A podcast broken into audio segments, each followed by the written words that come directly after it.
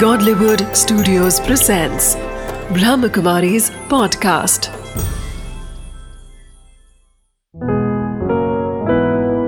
चले आध्यात्म की ओर बीके उषा दीदी के साथ.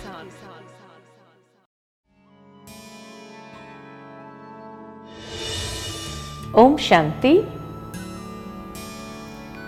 राजयोग बहुत सुंदर मन को एकाग्र करने की कला है.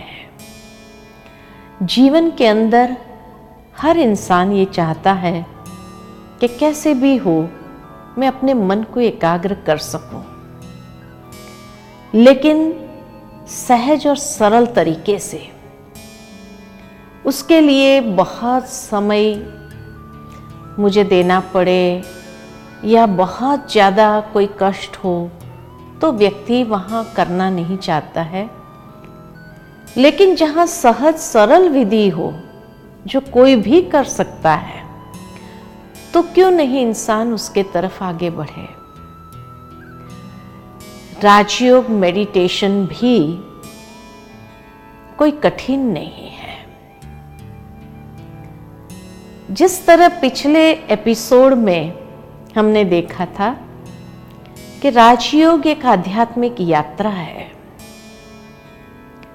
ठीक इसी तरह आज के इस एपिसोड में हम देखेंगे कि उस यात्रा में भी जो मन की शक्ति है उसको कैसे हम आधार बना देते हैं और उसके माध्यम से कनेक्ट करते हैं. तो मेडिटेशन को दूसरे शब्द में अगर मैं कहूं तो इट्स अ टेलीपैथिक कनेक्शन. जिस तरह मान लो आप किसी व्यक्ति को याद कर रहे हैं और थोड़ी ही देर में वो व्यक्ति का फोन आ जाए, बहुत आश्चर्य भी लगता है कि अरे अभी हम आपको ही याद कर रहे थे और आपका फोन आ गया, या वो व्यक्ति स्वयं खुद चल करके हाजिर हो जाता है तो बहुत सरप्राइज्ड हो जाते हैं, अरे अभी आपको ही याद कर रहे थे, आप कैसे पहुंच गए. वो व्यक्ति भी कहेगा कि बस ऐसे ही आपकी याद आई और हम पहुंच गए. लेकिन ये हर बार नहीं होता है, कभी कभी किसी किसी के साथ हो जाता है. किसके साथ होता है? जिसके साथ हमारा एक मेंटल ट्यूनिंग होता है, जहां फ्रीक्वेंसी लेवल मैच होता है. वहां अधिकतर ये देखने को मिलता है. ठीक इसी तरह राजयोग भी ईश्वर के साथ का एक टेलीपैथिक कनेक्शन है. लेकिन ये कनेक्शन संभव तब है जब हमें भी उसके साथ की फ्रीक्वेंसी पर मैच होना पड़े. जैसे दो व्यक्ति जब एक ही फ्रीक्वेंसी पर होते हैं तब उनका मेंटल ट्यूनिंग हो जाता है और उस ट्यूनिंग से बहुत समीपता का अनुभव करते हैं. मुझे एक कहानी याद आती है आदिशंकराचार्य जी की. कहा जाता है कि आदिशंकराचार्य जी जब छोटे थे उन्हें संन्यास लेना था, लेकिन माँ का मोह इतना था अधिक जो उसने मना कर दिया, मैं तुझे संन्यास लेने नहीं दूंगी. अब आदिशंकराचार्य जी बिना माँ की परमिशन के संन्यास कैसे लेते? तो एक दिन माँ कपड़े धोने के लिए नदी किनारे पर गई, छोटा आदिशंकराचार्य भी साथ गया.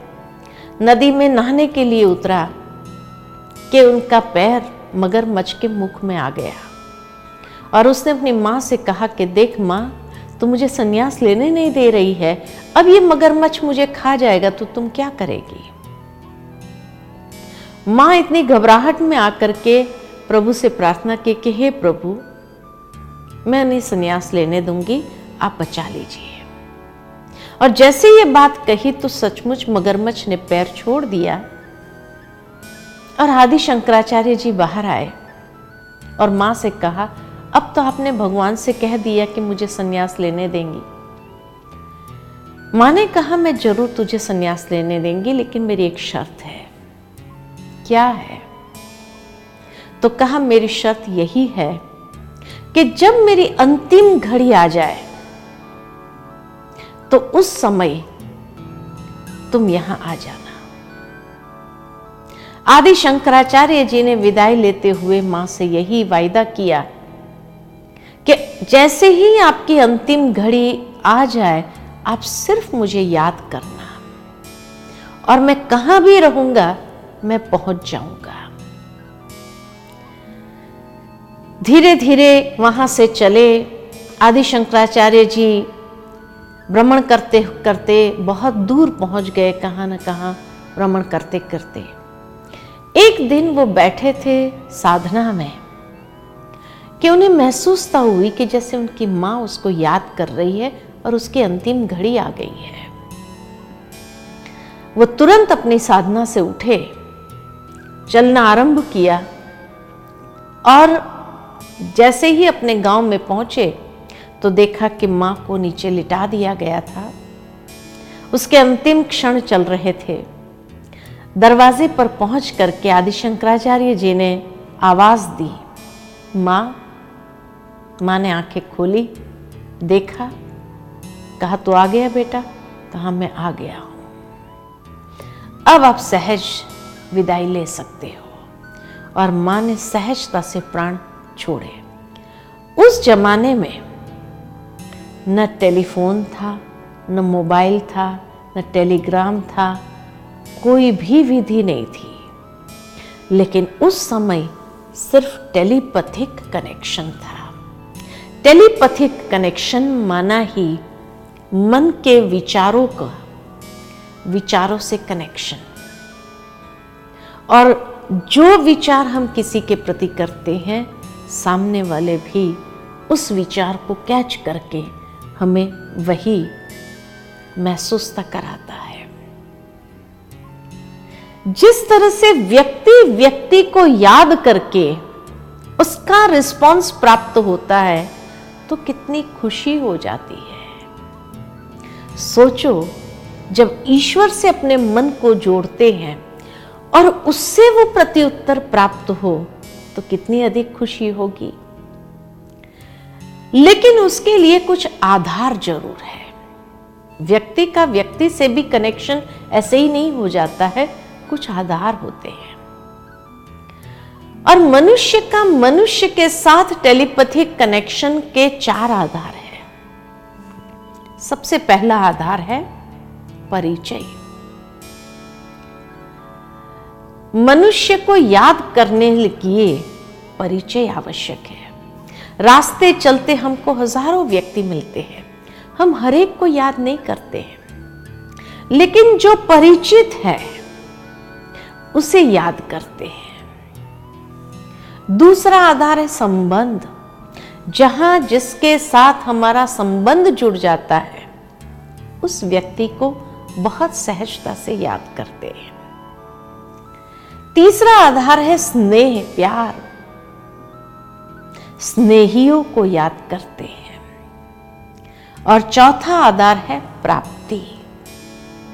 जहां से कुछ मिलने वाला होता है उसको याद करते हैं। और ये 4 आधार पर 4 प्रकार की यादें होती है। जहां सिर्फ परिचय है वहां याद कैसी होती है? करना पड़ता है। जैसे मान लो कि हमारे घर में कोई फंक्शन है और हमें हर परिचित व्यक्ति को इनवाइट करना हो तो हम बैठ करके सारा लिस्ट तैयार करेंगे ताकि कोई भी छूट नहीं जाना चाहिए। और एक एक को याद करने की मेहनत करते हैं। तो जहां सिर्फ परिचय है वहां याद करने की मेहनत है। परंतु जहां संबंध है वहां याद कैसी होती है? तो वहां याद सताती है। जैसे मान लो कि मां का बच्चे के साथ का संबंध है।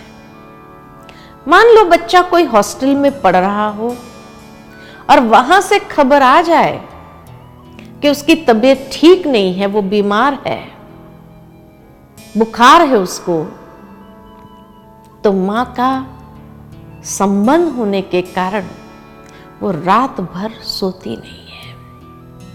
बार बार उसके विचार चलते हैं, कैसा होगा, क्या करता होगा, खा रहा होगा, कोई ध्यान रखने वाला होगा, कितने विचार आते हैं। मान लो दूसरे दिन उस बच्चे का फोन भी आ जाए कि नहीं माँ अभी मैं ठीक हूं, तो भी माँ का एक दिल का कनेक्शन है और उसके आवाज से वो पहचानती है और कहती है कि नहीं अभी तक आवाज ठीक नहीं है। तो जहां संबंध है वहां याद सताती है। जहां स्नेह है वहां याद कैसी होती है, तो वहां याद में खो जाते हैं, समा जाते हैं। जैसे मान लो कि एक कन्या है या एक कुमार है, जब तक उनको पता नहीं कि उनका भविष्य साथी कौन है तब तक मन भटकता है, कौन होगा, कैसा होगा, क्या होगा, अनेक विचार आते हैं। लेकिन जिस दिन परिचय हो जाए, संबंध जुड़ जाए, उसके बाद उनको कहना नहीं पड़ता है कि अब आप अपने भविष्य साथी को प्यार से याद करो, नहीं। जैसे ही एकांत के पलों में बैठते हैं कि याद में खो जाते हैं। और कभी कभी तो इतना याद में समा जाते हैं कि पास में से कोई गुजर गया और उनको पूछा जाए यहां से कोई गया तो कहेंगे पता नहीं, अरे आंखें खुली है, यहीं बैठे हैं, इतना बड़ा व्यक्ति चला गया पता नहीं चला, तो क्या कहते मेरा ध्यान नहीं था। तो ध्यान कहां था, ध्यान किसको कहते हैं, और ध्यान करने के लिए आंखें खुली चाहिए या बंद चाहिए। ध्यान का मतलब ही है जब हम उस याद में समा जाए, खो जाए, कहीं भी बैठे हो। कोई व्यक्ति अगर ऐसे ही बैठा है, ऐसे ही बैठा रह जाता है, सोच में डूब जाता है, बाद में जब होश में आता है तब उसको लगता है कि जैसे उसका हाथ सुन्न हो गया, लेकिन ध्यान में जब बैठा था तो ये भी महसूसता नहीं थी कि हाथ सुन्न हो रहा है या पैर सुन्न हो गया है, बाद में पता। इसको कहते हैं ध्यान। और ध्यान के लिए बंद आंख से ध्यान नहीं होता है। जब व्यक्ति की याद में समा जाता, खो जाता है, तो खुली आंख होती है और खुली आंख से ही खो जाता है। उसको आंखें बंद करने की भी जरूरत नहीं पड़ती है, वहां तक कि पलक भी नहीं झपकती है। उसको कहते हैं ध्यान। ईश्वर के साथ हमारा ऐसा ध्यान क्यों नहीं लगता है? कई लोग कहते हैं मन बड़ा चंचल है, क्या करें लगता ही नहीं है।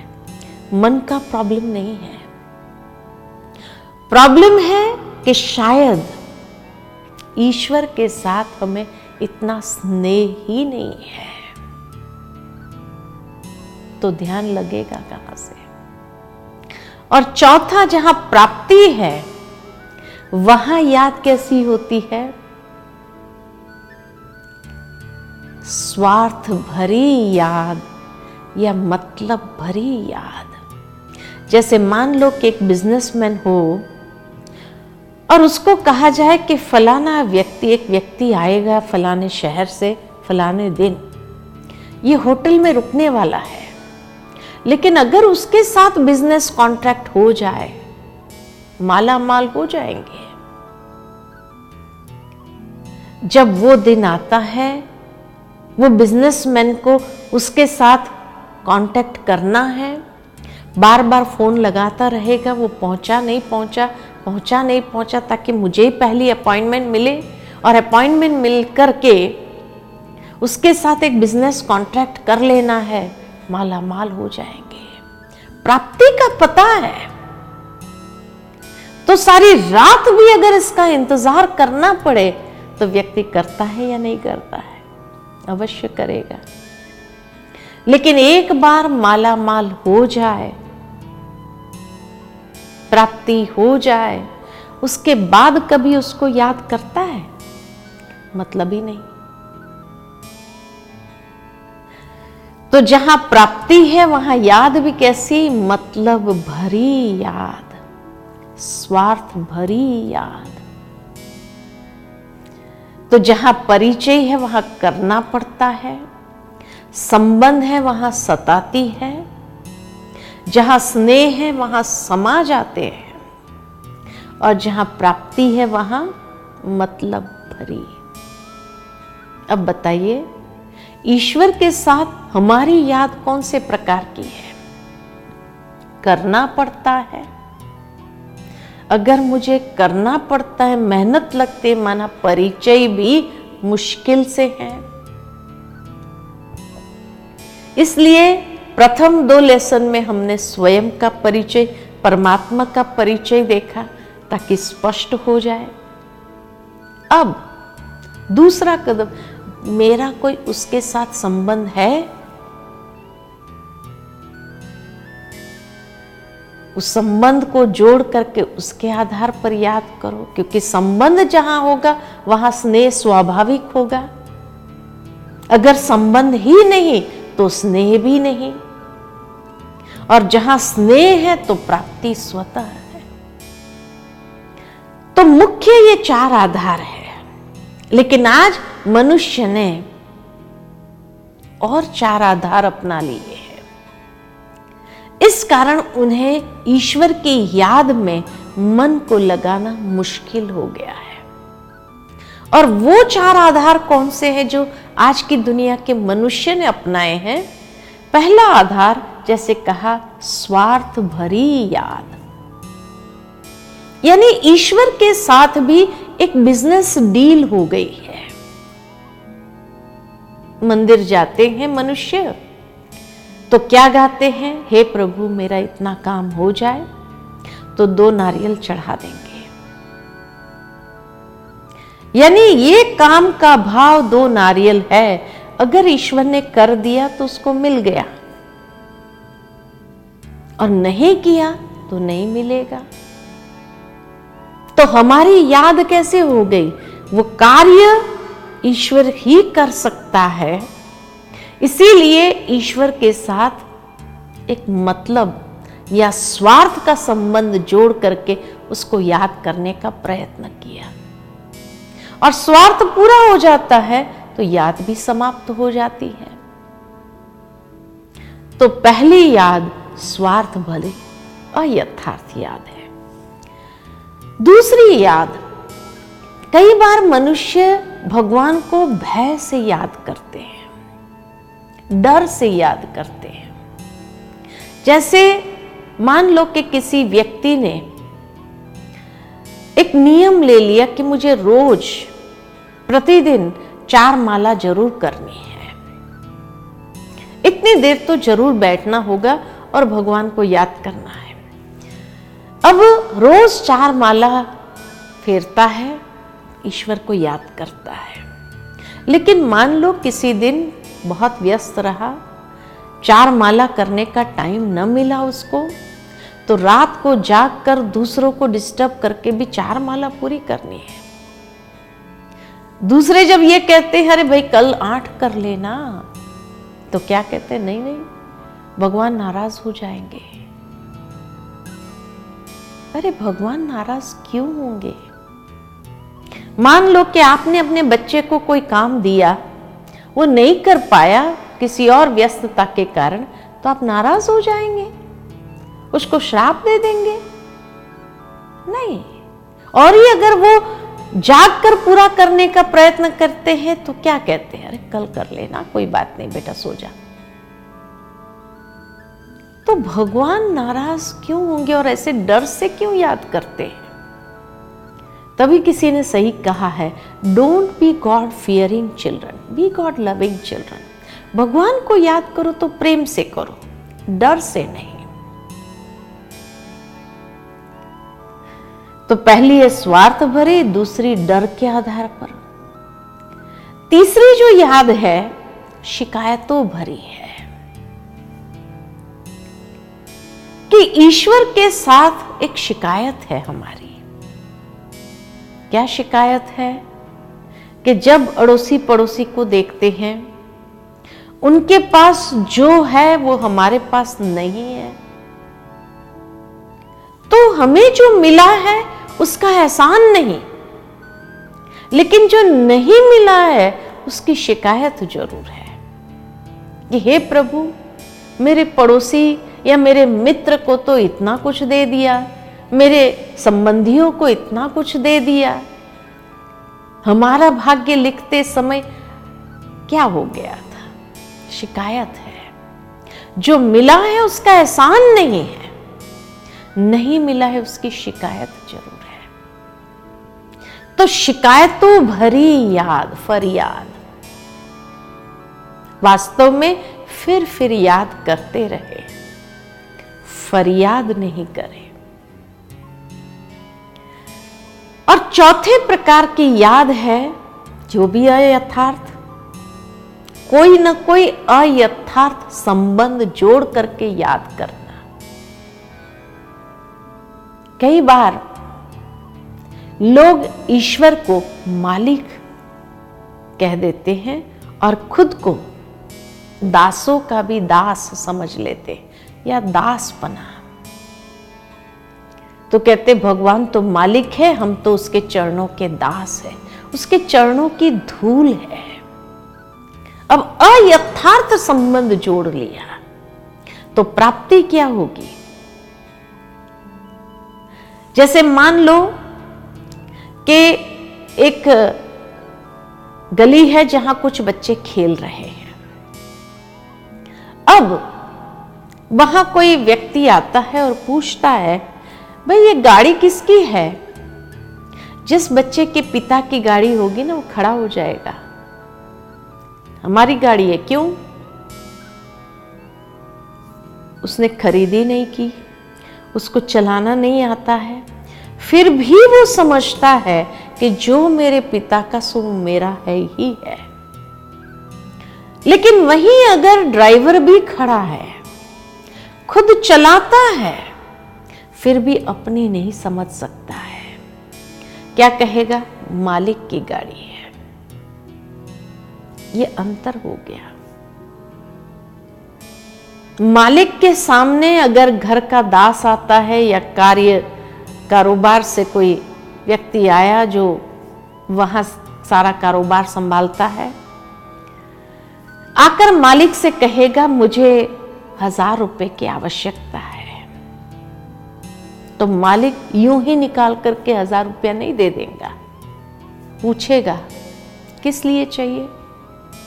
मान लो वो व्यक्ति ने कहा फलाना काम है इसलिए मुझे चाहिए, और आपको मालूम है कि वो कार्य 500 रुपये में हो जाता है, 1000 रुपया कुछ ज़्यादा ही मांग रहा है, तो क्या करेंगे? कहेंगे वैसे तेरा कार्य 500 रुपये में हो जाएगा, फिर भी थोड़ा एक्स्ट्रा देता हूँ मैं, अगर कम पड़े तो। पूरा 1000 रुपया निकाल करके नहीं दे देता है। और वहीं अगर बच्चा आ जाए और उसने कहा मुझे 100 रुपया चाहिए, और आपके पास 100 रुपया छुट्टा नहीं है, 500 की नोट है, तो क्या करेंगे? 500 दे देंगे? पूछेंगे पूछने खातर किस लिए चाहिए? ये अंतर है कि बच्चे ने मांगा तो 5 गुना मिल गया, और दास ने मांगा आधा से कम मिलता है या आधा मिलता है। तो ईश्वर के साथ भी कौन सा संबंध जोड़ना उत्तम माना जाता है? दास का संबंध या बच्चे का संबंध? तो इसीलिए ईश्वर के साथ भी यथार्थ संबंध जोड़े। जब यथार्थ संबंध जोड़ते हैं तो मन सहज ही स्नेह के वश उस परमात्मा के सानिध्य में चला जाता है। और जब मन उसकी याद में चला जाता है सहज ही, तो प्राप्ति भी वैसी होने लगती है। तो ये है यथार्थ राजयोग का आधार और विधि। आगे हम देखेंगे आगे के सत्र में कि कितने संबंध हम ईश्वर के साथ जोड़ सकते हैं। ठीक है, ओम शांति।